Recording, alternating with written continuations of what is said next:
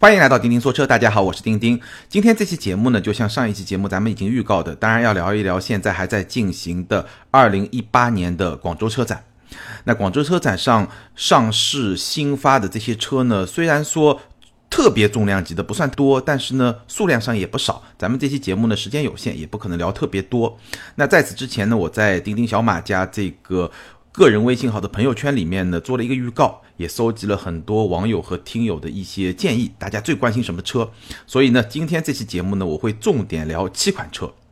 可能有一些是很多听友提到特别多的车，还有一些呢是我看下来觉得哎可以值得来重点说一说的车。好，那我们就开始。第一款车是那个朋友圈 下面的留言里面关注度最高的一款。丰田亚洲龙，那第二款也是丰田，丰田的卡罗拉和雷凌。我们先来说亚洲龙。亚洲龙这款车虽然说是第一次在国内以国产的这种形式发布，但它的知名度真的是非常的高。我感觉上过去的几个月，可以说这款车的曝光率非常的高。而且呢，凡是跟这款车相关的文章，包括咱们自己在各个平台上的一些内容，听友啊、网友的这种互动和回复都是非常的多，包括那个朋友圈的。评论留言里面，亚洲龙也是被提及最多的这么一款车。那亚洲龙简单来说呢，它可以看作是跟凯美瑞 ES 是同一个平台的一个产品。它比凯美瑞更大一点，然后跟 ES 呢就非常的接近。这款车的车长是四九八零，接近五米，轴距是二八七零。我们可以比较一下，凯美瑞的车长是四八八五，轴距是二八二五，也就是说。凯美瑞比亚洲龙大概要短十公分，轴距大概要短五公分。雷克萨斯的 ES 车长是四九七五，轴距是二八七零，两款车的轴距一模一样，而且 ES 比亚洲龙还要再短那么半公分，所以这两款车可以认为它的车长和轴距几乎是一模一样。那大概亚洲龙就这么一个概念，所以从定位上来说呢，这款车也是会比凯美瑞高一点点，你可以认为是一个 B 加，类似于什么呢？类似于。君越和君威的关系，或者说类似于金牛座和蒙迪欧的关系，大概是这么一种关系。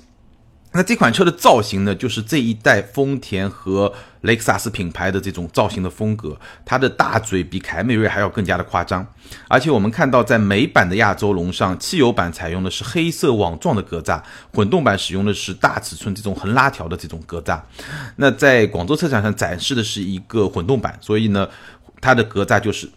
非常大尺寸的这种横向的这种格栅，那我们不知道未来在国产的这个汽油版会不会跟美规版一样是一个黑色网状的格栅，不太知道。但无论如何，这两种设计它的前格栅都非常的大，比凯美瑞更加的夸张，而且整个车身的线条呢，我的观感是非常的犀利，而且呢很有肌肉感，相比凯美瑞会更加犀利，更加有肌肉感。当然。亚洲龙这款车，我在车展媒体日的当天，就上周五拍了一个一分钟的小视频，给大家展示了一下它的外观。有兴趣的朋友可以到车家号这样的平台上去看。然后它有一个尾翼，尾翼呢，对于这么一款有点行政感觉的车来说，做这么一个尾翼，其实也是营造出了一些哎比较运动的那种感觉。然后呢，是一个贯穿式的尾灯，而且这个贯穿式的尾灯呢，其实它是有点立体的，因为它整个造型会略略的在。后备箱有点凸出来的感觉，稍微有点突出，所以亚洲龙整体给人的感觉就是大一号的凯美瑞，比凯美瑞更加的夸张，比凯美瑞更加的犀利，比凯美瑞更加有肌肉感，而且它的内饰也会比凯美瑞更加的豪华一点，质感会更好一点。基本上你可以把它看作是一个呃升级版的凯美瑞，各方面都会做得更好一点。当然，跟雷克萨斯 ES 相比呢，还是会略微的有那么一点点的差距。它的内饰是一个一体式的悬浮式的中控台，而且这个悬浮式中控台整体是一个纵向的。然后上方呢是一个九英寸的触控屏，上面是融合了导航、音频、空调，包括 CarPlay。然后整个车里面呢，因为展示的是一款比较高配的车型，有实木啊、真皮啊这些材料的质感，整体上来说呢也是相当的不错。大概是这么一个状态，而且呢，我们刚才说了，这款车的车身长度是四九八零，轴距是二八七零，但是它跟雷克萨斯 ES 跟凯美瑞一样，是一个横置前驱的布局，所以这一点很重要。因为是一个横置前驱的布局，所以虽然这款车它的车身尺寸，哎，还没到五米，离五米还差了两公分，但是它的车内空间其实比那些超过五米的，比如说像奥迪 A 六 L、宝马五系。这样的产品的长轴距版，它们的空间其实是差不多的，因为它整个布局会更利于空间的释放。好，大概就是这么一个状况。而且这款车呢非常有意思，它的动力系统是二点五和二点五的混动，然后整个悬架结构跟凯美瑞是一样的，前面是麦弗逊，后面是多连杆，但这个是机械的部分。那这款车我觉得一个最重要的话题点在什么地方呢？它的预售价是二十二到二十七万，哎，这个价格其实是在车展之前就已经出来了。这个价格其实给我的感觉怎么说呢？用两句话来表达吧。第一个，价格非常的给力；第二个，这个价格是充满了杀气。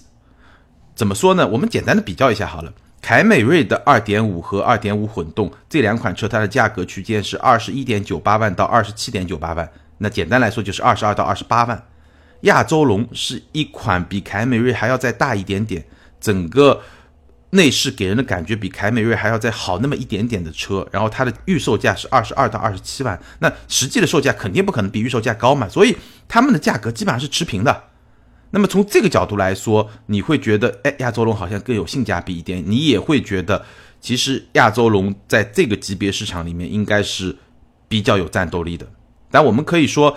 对于凯美瑞来说，对吧？这款车当然新款上市以后，可能它的二点五、二点五混动确实也卖的还不错。但是长期来看，至少我们从上一代产品来看，可能它在终端消费者的心目中，更多是一个二十万以下或者二十万左右的这么一个价格区间，是它的主销车型。那亚洲龙呢，显然是在往上面走，希望能够拿到二十三四万这么一个价格区间的人群。OK，这个说法呢，我觉得也是成立的。但是至少从眼下来看。亚洲龙和凯美瑞这个同时操戈是不可避免的，自相残杀是不可避免的。当然，这个大众 这一套已经玩了很多，南北大众很多车型其实都一样，自己跟自己也打，但是呢，也联起手来去打外面的对手，包括像丰田对吧？C H R 和奕泽，其实也是这么一种关系。所以我相信这种。关系也会在亚洲龙和凯美瑞身上，至少在一定的时间阶段是会有比较大的重合的。而且客观的说，亚洲龙上市以后，对凯美瑞2.5和2.5混动车型的销售一定是会有冲击的。但我们还不知道配置是不是说同等价位的亚洲龙配置会比凯美瑞稍微低一点，对吧？去做成这么一个平衡。但无论如何，这个价格确实是非常有杀伤力，而且这款车整体的存在感，现场我看上去这款车给人。那种气势感营造出来那种气场，确实比凯美瑞是要更加强大的。所以虽然说主流合资品牌的 B 加级车，其实在整个市场里面不是一个特别受欢迎的一个级别，因为毕竟豪华品牌现在价格下探的很厉害嘛，对吧？但是我个人会认为亚洲龙还是有机会，因为这款车它整体的这种状态。至少从预售价来看，它的大致的性价比还是非常有战斗力的。那我们知道，在合资品牌 B 级车这个市场啊，其实，在新雅阁和新凯美瑞上市之前的一个格局，就是它基本上就是在二十万以下，只有大众、只有迈腾、帕萨特能够做到二十万以上的这个价位区间。那我觉得丰田把亚洲龙引进，它的战略目标很明确，就是说我丰田也必须要有一款 B 级车能够占到。二十万以上的价格区间，那这款车就是亚洲龙，只不过它现在引进，因为凯美瑞也是新款嘛，会有一定的竞争关系，但是没关系嘛，对吧？兄弟，就算有内部竞争，但是可能丰田还是希望更多的去抢像大众这种市场，所以这款车，但具体的配置还不知道，但看下来这个车的感觉确实，我还是比较会有信心，我觉得这款车可能会卖的还可以。那在它的边上呢，就是新一代的卡罗拉和雷凌两款车是在最重要的展台的位置，但还有一款就亚洲龙嘛，就这三款车是在整个丰田展台最重要的位置。那其实卡罗拉和雷凌我们能看到的部分非常的有限，因为它的内饰是封起来的，就是玻璃窗都是用很黑的那种颜色涂装，然后内饰是不展示的，只能看到外观。从外观来看呢，非常激进的前脸和大嘴，这个就跟亚洲龙一样，无非是小了一号。然后非常细长的前大灯组，它的前进气格栅其实是有两种类型的，卡罗拉使用的是横条式的进气格栅，雷凌使用的是蜂窝状的进气格栅。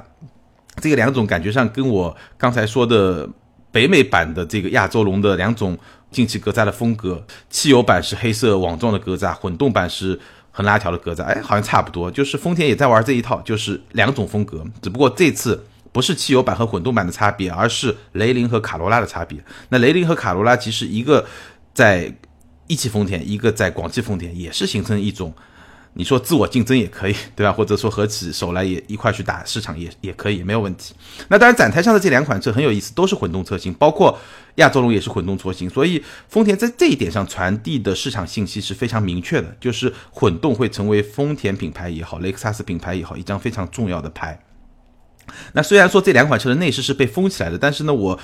特意的凑进去看了一下，就是凑透过这个黑色的玻璃，隐约能看到里面。我发现有一个很有意思的现象，就是卡罗拉它的中控屏还是竖屏，雷凌的中控屏呢是一个横屏。那当然更多信息我也就不知道了，但是这个也很有意思。感觉上呢，就是丰田还是希望卡罗拉和雷凌这两款车，虽然说。对吧？本质上是一样的，但是在用户可感知的程度呢，去做出一些区别来。这个反正等到这个车正式上市以后呢，大家可以关注一下。展示的车辆1.8升的混动，我刚才说了，也是体现了丰田对于混动这张牌吧，还是会重点去打。好，我们来说第三款车，也是很多朋友关注的天籁，日产的天籁。日产的天籁呢，我们知道日系的三强，对吧？新雅阁、新凯美瑞。也上市没多久，那日产天籁呢，终于姗姗来迟了。但无论怎么说呢，日产天籁还是有那么几个话题点能够让大家哎比较关注一下。首先呢，我们看日产天籁这款车啊，它的尺寸其实都很正常。长四九零一，轴距是二八二五。那我刚才说过了，凯美瑞是四八八五，四八八五四九零一，基本上差两公分嘛，一公分多一点，这个基本上差不多，轴距一模一样，二八二五。所以这款车的空间的体验其实跟凯美瑞是非常接近的。现在其实主流合资品牌的 B 级车都差不多，接下来我们会去聊标致的五零八 L，也是这么一个状态，都差不多。那日产天籁最大的话题点是什么呢？是它引进了二点零 T 可变压缩比的发动机。哎，这个我们很熟，英菲尼迪已经用过了，对吧？那这款 2.0T 呢，也是日系的主流品牌的 B 级车里面唯一的 2.0T，因为我们知道雅阁在北美是有 2.0T 的，在进入中国以后没有引进。那为什么没有引进呢？很简单，就是那款 2.0T 它的成本会比较高。那如果引进的话，那款车的价格会超出了雅阁这款车它所能承载的一个价格空间，所以就没有引进。但是天籁还是把它引进了，那显然是想把这个 2.0T 作为。整个产品的一个调性吧，我觉得是调性上的一个拔高。这款发动机二百五十二马力，而且二点零 T 的天籁的百公里加速是六点四秒，六点四秒真的是相当的快，已经接近，比如说三系的三三零，对吧？三三零是五点九秒，已经比较接近了。但还有一款动力单元是二点零的自吸，一百六十马力。那这两款发动机都是匹配了 CVT 的变速箱。日产天籁这款车呢，我的观感是什么？首先，我觉得说实在话，这款车我看上去觉得没有那种惊艳的感觉，就不像呃新凯美瑞啊、新雅阁啊，包括亚洲龙啊出来的时候，还是会让人觉得眼前一亮。虽然它号称是那个 V Motion 二点零的设计语言，什么叫 V Motion 二点零呢？最明确的一个识别性的标志，就它前格栅是一个大 V 型的前格栅。然后它的光源是一个飞标型的 LED 的光源，造型也挺犀利的，而且它的转向灯和雾灯采用了一个分体式的设计。你想，你把前脸想象成一个人的脸，是在腮帮子的位置，就在那个两边的角落里面，对吧？一个分体式的转向灯和雾灯。但是整体的感觉啊，无论是看这张脸，还是说整个车身，你觉得确实相对于现款的天籁是有很大的变化，对吧？还是挺新鲜感的。但是整体上你说特别的。年轻化特别的犀利，好像也没有，所以日产给人的感觉呢，我觉得也符合它的这个品牌的定调，就还是比较偏家用，比较强调舒适，比较强调这款车我开起来非常的轻松，然后呢有亲和力这么一种调性，所以这个设计语言呢也符合它这个调性，但是在展台上看上去呢，至少对我来说啊有点无感，啊就是哦 就结束了，不是啊也不是哦，就它的这个感叹词就是很平淡的一个。或者说像白开水一样吧，就这么一个状态。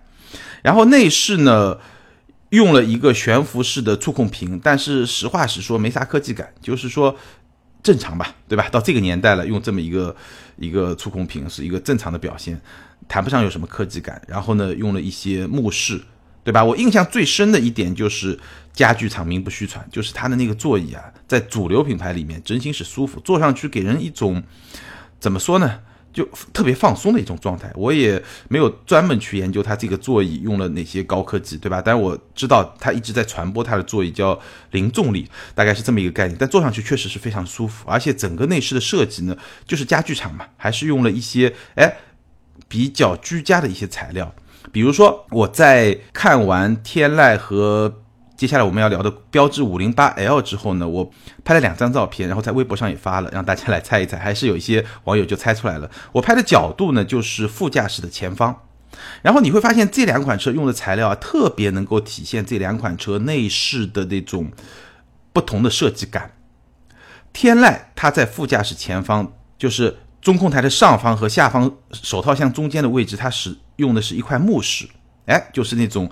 就你在家里面，对吧？很多比较常用的那种木质家具会用的稍微颜色有点浅的这种木饰，有些朋友会用来打书架这种东西。那在标致五零八 L 呢，就是一个有碳纤维材质那种质感的，然后一格一格的那种。我觉得应该不是碳纤维，可能就是一个呃比较高级的塑料材质的东西，然后它做出来直接就是一种碳纤维的这种质感，包括跟上面的那个中控台、下面手套箱这种材质的这种这种。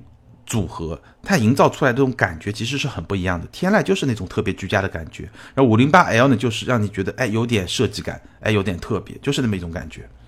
所以天籁，我觉得这款车从静态的角度来看呢，可能还是比较符合它品牌设定的这些人群。就是我去追求家用，追求比较放松的风格，然后坐上去呢，真的是非常的舒服。无论是前排座椅还是后排座椅，我觉得真的是非常的舒服。当然，它也足够有话题性，就是我说的二点零 T。但是我的观点也很明确，这个二点零 T 营销意义会更大，因为我真不觉得二点零 T 的天籁会是这款车的主销车型，甚至它能够在这款车的销量里面占到百分之二十，我觉得就已经非常夸张了，可能性不大。所以更多的。这个发动机引进国内还是营销意义会更大一点，真正要卖的还是那个二点零自吸的版本。但这款车呢，怎么说呢？我看下来，对我来说还是稍微白开水了一点。但我相信这个车吧，应该还是有比较稳定的一个消费的人群。有兴趣的朋友也可以去看一看。好，接下来说东风标致五零八 L，标致的产品啊，其实我觉得最近。几款产品，我个人觉得产品力本身来说是有一些明显的提升的。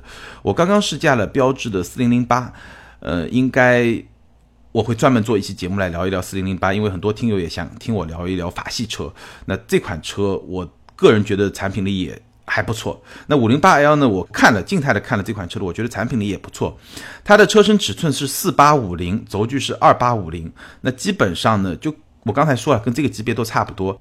跟丰田的凯美瑞啊、新款的天籁啊，包括帕萨特啊，基本上都差不多。那这个轴距呢，比海外版是加长了十一厘米，所以它叫五零八 L。造型是东风标致五零八 L 这个国产以后特别大的一个话题点。最重要的就是它取消了海外版本有的无框车门和掀背式尾门。那取消掀背式尾门的原因很简单，因为轴距加长了嘛，所以这个尾门就没有办法再延续这个掀背式的设计，就变成了一个三厢车正常的一个尾门。取消无框式车门呢，说实在话，我也不太理解，因为这么明显的一个产品的卖点，对吧？为什么要取消掉？难道是为了成本的考虑吗？我觉得这个应该也不是主要的考虑，因为差不会太多。那可能是觉得希望这个车更有商务的那种感觉，不想去主打那种特别个性化、特别运动的这个路线，我也不太能理解。因为这个车本身它的设计就是比较个性化、比较有设计感的法式车的那种状态。无论如何有点遗憾吧，但是呢，它多少还是保留了轿跑溜背的这个设计，这感觉还是相当的不错。整个前格栅满天星式的前进气格栅，就是那种点状的。哎，这个我个人觉得还是相当的不错。然后獠牙式的大灯，有点像凯迪拉克那个泪眼灯，对吧？就是正常的一个灯，然后拉下来那一道像一把刀一样，还是非常有设计感的。整个车身上大量的这种镀铬的元素，包括它的尾灯是一块亮黑色的装饰条，然后贯穿这个尾灯，然后在这个上面呢左右各有三道竖状的那个小灯，官方的说法叫。狮爪式的尾灯，左边三道，右边三道，其实形状上就光是这个灯的形状上有点像领克的有一些车，但整个车尾的整体的样子是不太一样的。但是这个亮黑装饰条贯穿的这个狮爪式的尾灯啊，后方从车尾来看也是非常有设计感的，而且你从呃车尾的侧面来看，还能看到它的尾端略微有点上翘，你也不能说它是个尾翼吧，但是多多少少有那么点意思。所以整个车的那个造型啊，我个人觉得还是非常有风格的，感觉还是相当的不错的。内饰，内饰呢就是标志这一代一直在说的叫 i cockpit，就这么一个。有点像航空驾驶舱吧，这个说的有点夸张，但反正有点那种味道。方向盘两幅式的方向盘，而且不仅底是平的，顶也是平的，所以是一个平顶平底的方向盘。它它后面呢是一个十二点三英寸的全液晶仪表盘。这个全液晶仪表盘它的分辨率其实不是特别的牛逼，只能说还不错。但是呢，它整个动画做的非常的炫酷，这个跟四零零八有点类似。下一回我们聊四零零八的时候，我再。专门跟大家聊一聊，或者大家可以看一看，我在之前拍了一个四零零八的这个呃仪表盘，它的各种不同模式之间显示的这个切换的变化，确实非常的炫酷。大家可以去我的新浪微博或者说车架号上去看，我发了那个大概一分钟的一个小视频，呃，看上去非常有意思。然后中间呢是一个十英寸的液晶屏，这个也很正常，电子挡把。电子档把的形状是比较特别的，这个也是标志现在用的比较多的这么一个有点异形的一个电子挡把。然后它的按键也有点像航空器上那种，就是有一个镀铬吧，金属的这种装饰在上面，然后呢很多小的点，然后你按上去有点像航空器的那种按键，感觉还是挺有未来感的。所以整体而言啊，这个五零八 L 的驾驶舱的氛围跟天籁的驾驶舱的氛围完全不一样，就像我刚才举的那个例子。类碳纤维装饰的这么一个面板，对吧？在副驾驶的前方，上面的中控台和手套箱中间，包括车门的这个位置，差不多这个高度的位置，都是这种有点像碳纤维的这种图案的这么一个装饰。其实摸上去手感也不错，有那么一点点小的凹凸，然后看上去感觉也不错。整个五零八 L 内饰的这种风格跟天籁完全不一样，一个就是非常居家的，一个就是。法国车特有的那种非常特别的那种设计，感觉呢非常的不一样。然后这款车的动力呢是 1.6T 的高低功率版本，重点在于它匹配了一款 8AT 的变速箱。终于法系车也到了 8AT 变速箱这么一个数字，对吧？最早的四用了好久好久，然后到六档，然后现在终于到了 8AT，所以这个动力单元还是非常值得期待，它的表现是不是会比现有的这些车款有一个明显的提升？所以总体来看。至少从静态体验的角度来看，我个人觉得五零八 L 它的产品力相比现款车型还是有了一个非常明显的提升。当然了，这款车到底能卖成什么样子，还是还是得看，因为标志品牌最近这一两年，包括整个法系车，确实下滑的非常的明显。虽然说这款车看上去还不错，但是消费者认不认，这个还是一个非常值得去观察的这么一个点。好，接下来我们说第五款车，凯迪拉克的 CT 六。CT 六这款车呢，我其实觉得特别的有点惊讶，为什么呢？因为整个凯迪拉克品牌在做广州车展传播的过程中呢，叉 T 四是作为一个主打的车型，但叉 T 四不是一款新车，但我们能理解叉 T 四是一款走量的车，对吧？CT 六呢，基本上没有做特别重要的预热啊，怎么样？但事实上，这款 CT 六它的变化是相当大的，应该可以说是一个中期改款。它的车身长度五二二三五米二，轴距三幺零九三米一，基本上是行政级豪华轿车里面一个比较大的这么一个车，跟长轴版的五系啊、长轴版的奔驰 E 啊，包括长轴距版的奥迪 A 六 L 啊，在一个层次上，甚至可能比他们还要再长那么一点点吧。但这个不是重点，重点在于什么呢？这个中期改款。改的地方还挺多的。首先从造型风格来说，是使用了凯迪拉克新一代的造型风格。什么叫新一代的造型风格呢？首先泪眼灯的那个形状不太一样了，它会更加细一点。然后 L 型的尾灯，哎，形状也跟原来不太一样了。然后它的进气格栅全部采用了叉 T 四的那种蜂窝状的进气格栅，不再是那种横向的横条式的格栅，蜂窝状。那蜂窝状的效果给人的视觉感受是怎么样？就更加的运动嘛。因为横向的那种就很粗的横条式的，对吧？我们刚才说了，像亚洲龙有两种风格，像呃卡罗拉和雷凌也是两种风格。那相对来说，横条式那种风格会更显豪华大气，而蜂窝状呢更加有运动感。所以凯迪拉克也变成了一个蜂窝状 CT 六，这是一款行政级轿车。然后泪眼灯下呢新增了一个进气口，也会让你感觉更加的运动，对吧？还有一点很重要的。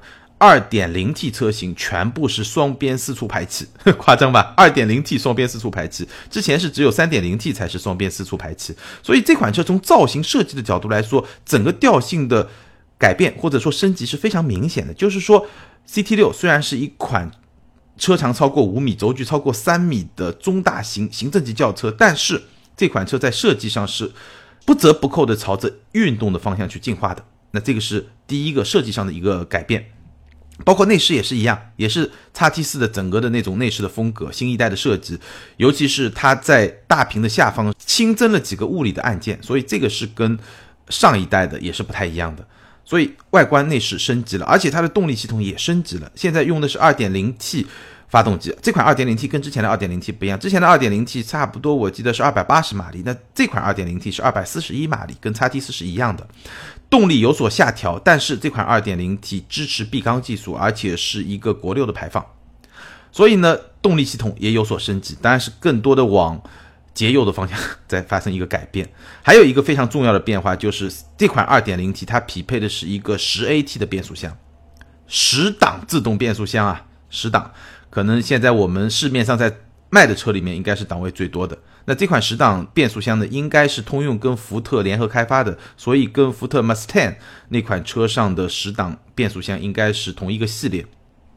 大概是这么一个状态，所以这款车给我的印象呢，虽然说凯迪拉克没有把这款车作为广州车展的一个重量级的车型去传播，可能是因为销量吧，对吧？销量不是在整个品牌里面占据一个非常重要的地位，但是我个人觉得这款车还是值得拿出来说一说，因为它代表了一个趋势，就是整个世界都在变得更动感，无论你是一个小车，你是一个大型的 SUV，或者说你是一款行政级的轿车，确实。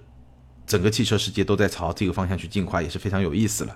好，接下来我们来说一说第六款车，就奥迪的 A6L。奥迪 A6L 绝对非常热门，我去奥迪展台去了三次，从来没有坐到这个车的里面，永远都是有人要么在拍视频啊，可能有些人在拍照啊，而且每次我都至少等了有十分钟，非常的热。但它是 MLB EVO 平台上的一个新产品，这个平台其实大家也。非常熟悉了，对吧？A 八、A 四、Q 七都是同一个平台，但同一个平台上，它还是会有有很多地方是不太一样的。这款车的车身长度是五米出头，两个不同的版本，一个豪华版，一个运动版，分别是五零三八和五零五零。轴距是三零二四，也就刚刚出超过三米。那这个数字其实，在 BBA 三强里面是没有优势的，因为五系是五零八七。比它长，轴距是三幺零八，也比它长。奔驰 E 呢是五零六五和三零七九，也比它长。但这些数字大家不用记，基本上你就记住几点：这个级别中大型豪华轿车就是车长五米出头，轴距三米出头。包括我们刚才说的 CT 六也是一样。那这个几款车都是一样的。那至于说内部数据稍微有些此消彼长，这个不重要。这些车它的车内空间都比较接近。我觉得基本上可以用一种相当宽裕，对吧？我不敢用奢侈，因为还有 A8L，还有七系，还有 S 级，但是坐人是完全没有问题，只是说你可能开个七系，坐个七系更有面子一点而已，对吧？大概是这么一个状态。那我看到 A6L 其实有一个观感呢，我觉得是比较有意思的，我还没有充分的研究出来到底是为什么。就是我第一眼比较远的看到 A6L，我就非常确信这是一辆 A6L，我是从基本上是从侧面去看。哎，我感觉上啊，其实这一代的你去看五系也好，包括说 E 级也好，奔驰 E 也好，这两款车，如果比较远的去看，其实有时候或者说天色比较暗，或者说晚上你就看到这款车在那，你只能看到一个大概的轮廓。这个时候，我个人有时候是会被混淆的，就是你。一一不小心就把一个奔驰 E 看成了一个奔驰 S，或者说一个五系看成了七系，在某些角度啊是会产生这个混淆。但是这个 A 六啊，我好像一眼看它就是 A 六，就根本就没有把它跟 A 八混淆起来。我还没仔细去研究到底是为为什么，但是好像就是这么一种状态，我也不知道这个算是好还是不好了。大嘴的格栅，这个非常的显眼，也是奥迪的一个品牌的标记。一个比较特别的点，顶配车型会配备激光大灯，然后呢，还有一个。也能够让它跟 A8L 有一个很好的识别，就是它的尾灯是分体式的尾灯，中间用一个镀铬的饰条连在一块儿，但它本身是分开的，不像 A8，对吧？它是一个贯穿的一体式的一个尾灯。那我也说了，车内也没机会坐进去，但是呢，看一看，可能很多朋友也看过照片，也差不多。中控双屏，然后加上全液晶仪表，这个跟 A 八是差不多的。背后呢是最新的 MMI 车载系统，包括了智能搜索的建议啊，语音控制啊，包括车联网啊，很多的功能都是集合在这个最新的 MMI 系统里面。这个也不用多说。那个航空器风格的电子挡板也在那儿，对吧？非常粗的这种，哎，这个感觉。那整体而言呢，我是觉得 A6L 这款车给我的印象和感觉比 A8L 要好，因为它们的内饰风格非常的接近。但是在我看来，A8L 它的内饰虽然你也可以说有科技感吧，但是太简单了。我觉得在大型豪华轿车这个市场里面，A8L 的内饰有点 hold 不住，有点太简单了。但是 A6L 同样几块屏。但是给我感觉好像比较符合它的这么一个身份，就是比较平衡，它科技感比较强，对吧？然后呢，整个座椅啊，看上去的那种状态、豪华感啊、舒适度啊，因为展车是一个白颜色的、比较浅颜色的一个内饰。这给人感觉都非常的舒服，也不会有 A 八那种感觉，感觉上它太简单 hold 不住。因为 A 六 L 嘛，它的级别要低一个级别。我觉得，哎，这个车好像在我的心目中就应该是这么一个状态，所以这个车给我的呃印象和感觉还是会更好一点。而且我相信它一定比 A 八 L 在那个市场里面会更加有竞争力。当然了，这款车以后肯定还是会有很多机会来展开来好好的聊。好，接下来我们来聊一聊宝马的 X 五。宝马 X 五这款车和奥迪 A6L 一样，也是永远展台上都是人。我也只是外观看了一下，然后呢，内饰我也没坐进去，但在门口 看了一下这个车的内饰那种感觉。这款车我觉得还是值得好好来说一说。首先呢是它的外观，X 五的外观可以说展示了新一代宝马的全新的设计语言。那如果你要用几个关键词来迅速抓住这种特点呢？首先，非常巨大的双肾格栅。整个存在感会更加的强大，当然叉七会更大。然后呢，整个车的棱角更加的鲜明，而且肌肉感更强，感觉上整个车都是像施瓦辛格一样，整个肌肉是绷在那儿的，所以存在感是非常强烈的。那新一代的宝马的设计语言基本上就是这么一个方向。然后内饰呢，重点就在突出豪华这两个字，我感觉上这是叉五的设计师啊，费了很大的力气来做这个。它用了很多的手段，比如说呢，在很多地方用了水晶质感的那种内饰，包括说换挡杆、发动机启停的按键、音量调节的旋钮，包括 iDrive 旋钮，都用了很多水晶质感的这种材料。重点就是要来突出这种内饰座舱的豪华感。那这一套的内饰风格，在未来的宝马八系，这个应该明年也会引进中国，包括说这种风格的简化一点的版本，也会在下一代的宝马三系上哎出现。所以。为什么说这款车值得说一说呢？因为它的外观内饰的这种设计风格都是对宝马未来产品是非常有代表性的。然后从新叉五开始呢，宝马的 iDrive 系统将升级到七点零这个版本，当然它整个车机的功能就会更加的强大。我举个例子啊，因为我在现场碰到了一个宝马的工程师，跟他聊了一会儿。比如说，自然语音控制本身会更加的成熟，而且可以去控制一些硬件，比如说车窗。那我就说这个功能好像中国很多自主品牌早就已经实现了，为什么宝马要到现在才能实现？那他给我的说法呢？他说，为什么你看到一些国际品牌，宝马、奔驰、奥迪，包括说雷克萨斯、丰田，他们在这些方面会走得比较慢，是因为以宝马为例，做这样的一项功能。对吧？无论是说我通过语音控制去控制一些车机的硬件，还是说我在电子系统啊某些方面做一项功能，都要有主机厂跟供应商做大量的认证的这个工作。这个认证呢，保证这个功能比较可靠，它的时间是很长的，而且成本是很高的。所以，像宝马推出这些功能会比较慢，但像这些德系车厂还不算最慢的，对吧？日系会更加的慢，更加的追求质量的可靠性。所以这个就是为什么会比较慢的这么一个原因，但大家可以参考一下。那叉五这款车呢，配置还是比较高的，因为现在毕竟是在一个进口的状态，而且展示的都是三点零六缸的版本，是配置比较高的一些版本。所以我觉得有几个可以专门拿出来说一下。首先呢，全系标配 X 型的激光大灯，也就是说这个大灯里面你能看到一个蓝色的 X 的造型，全系标配激光大灯，至少现在。第一批引进国内的六缸车是标配的，这个 比较有意思啊，激光大灯嘛，对吧？还是一个比较新鲜的东西，咱们终于从 LED 进化到了激光。然后呢，它有一个叫专业型的驾驶辅助系统，里面有几项功能，我觉得哎可以跟大家说一说，特别有意思。第一个呢叫载道通过辅助这个就很容易理解了，车道变更辅助这个也比较容易理解。有一个特别意思呢，叫倒车辅助，什么意思呢？就它可以通过车上的这些摄像头记录你行车的轨迹，然后在需要的时候呢，能够控制车辆按照完全相同的轨迹自动倒回五十米。就比如说你进了一个很窄的弄堂，结果发现前面是一个死路，对吧？出不去了，你只能倒出去。那倒出去呢，视野又不好看，不太清楚，对吧？它可以按照你进来的轨迹，严格的按照这个行车轨迹自动倒车五十米。这个很先进吧，还是能解决很多很现实的问题，包括毕竟叉五是这么大一辆车嘛，这些专业型的驾驶辅助确实会让这个车开起来更加有意思。好，我们来说一下价格吧。前期引入的这个宝马叉五的 xDrive 40i，也就是匹配 3.0T 六缸发动机的这个版本，预售价是八十二到九十二万，而且一开始的两款车型，一款八十二，一款九十二嘛，两款车型都是 M 套装，年底上市。这个价格呢，我觉得八十二万到九十二万，对于一个六缸的叉五来说呢，还行，对吧？我我个人觉得还行。当然，很多听友觉得哇，这个都是土豪的车。这个其实不是我想说的重点，我想说的重点是，宝马叉五会在二零二零年或者最晚二零二一年国产，也是同一个级别里面第一款国产的车。那二点零 T 车型，根据这个价格，我们可以做个推断嘛。如果说三点零 T 是八十二到九十二万，那如果说进口的二点零 T 基本上就七十来万嘛，然后你再把关税去去掉，那我做一个预测，二点零 T 的国产宝马 X 五一定是六十来万，就一定能够到这个价格区间。那六十来万，如果你终端再打一点折扣，意味着两三年之后，我们很有可能用一个不到六十万的裸车价格买到一辆宝马 X 五，这个才是我觉得这款车。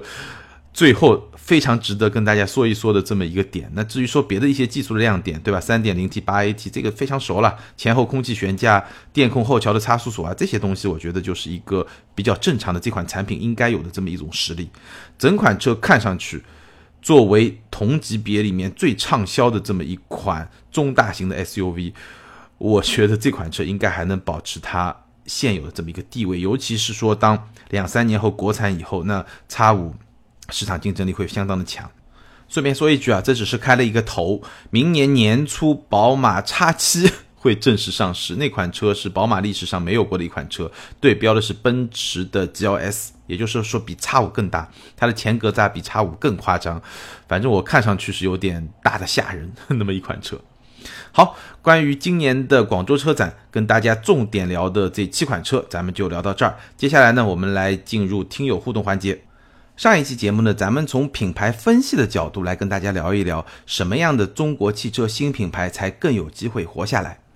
ID 为 Ausin A U S I N 这位听友他说：“钉钉奖品我需求不大，已经有了，留给其他听友吧。这期最近有些经历可以分享一下，一个很有趣的角度。我是媒体跳出来，现在在甲方做公关的，最近收到猎头的邀约，就上招聘 APP 看了一下，刚好刷到了在广州有几个车企的招聘信息。”包括广汽日产，还有蔚来和小鹏，仔细看了招聘的阶梯，就是招聘的这个工作的描述。广汽日产和蔚来都是很规范的，而小鹏那叫一个一塌糊涂。一个企业能不能突围，我觉得先是拼 HR，后面才是产品和市场。小鹏已经算是新势力里面的比较强势的了，尚且这样，其他更不用想。未来虽然不足也不少，但该有的都有，品牌还很强，就暂时成功了。其他的新势力如果基础还是这么弱就开干，等传统车企出场之后，基本上都是战五渣。感谢这位听友提供了一个非常好的角度，我觉得我也不用再发表什么评论了，事实已经说得非常的清楚了，也给别的听友大家可以哎多一个看待问题的一个角度。ID 为史是诗诗是史，哎，这位兄弟啊，你起这么一个 ID，存心是来跟我 绕口令的吗？他说。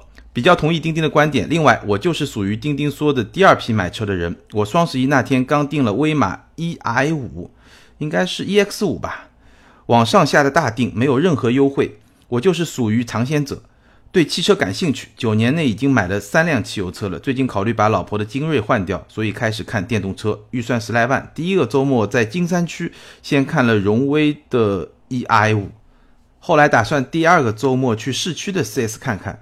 周中突然想到威马，于是第二个周末在去荣威 4S 的路上，先去了威马体验中心，然后老婆就看中了，也直接没去荣威，就网上订了威马 EX 五。从想换车到订车不到两周，接下来就是漫长的等待，希望春节前能拿到吧。我觉得以后十几万的电动车会是个比较大的市场，威马、小鹏都盯着这个市场，电咖、天际应该也是，让电动车更热闹点吧。非常感谢你的分享。我觉得你的想法跟我非常接近，对吧？就是尝个鲜，当然预算也不是很高，对吧？尝个鲜嘛，也不是刚需，但是呢，都想要去哎体验一下新鲜的事物，非常真实的一种分享。好，欢迎这两位听友把你们的联系方式后台私信给我。前面一位听友说不想要礼品，对吧？行车记录已经有了，那如果你有需要，也可以分享给身边的亲戚朋友嘛，也是可以的。欢迎这两位朋友把你们的联系方式后台私信给我，你们将得到的是由途虎养车网赞助的途虎和钉钉拍联合定制的一款行车记录仪，而且可以在途虎的线下门店免费安装。关于今天咱们聊到的广州车展上几款比较有意思的新车，你有任何的想法或者看法呢？也欢迎在评论区留言，你的留言、点赞或者转发，永远都是对我最好的支持。好，更多的精彩内容呢，欢迎关注我们的微信订阅号“钉钉说车”，或者通过新浪微博钉钉说车钉钉来跟我进行互动。你也可以加个人微信号全拼的钉钉小马加来随时关注我们的动态，或者呢加入我们的微信群。好，今天咱们就聊到这儿，下回接着聊，拜拜。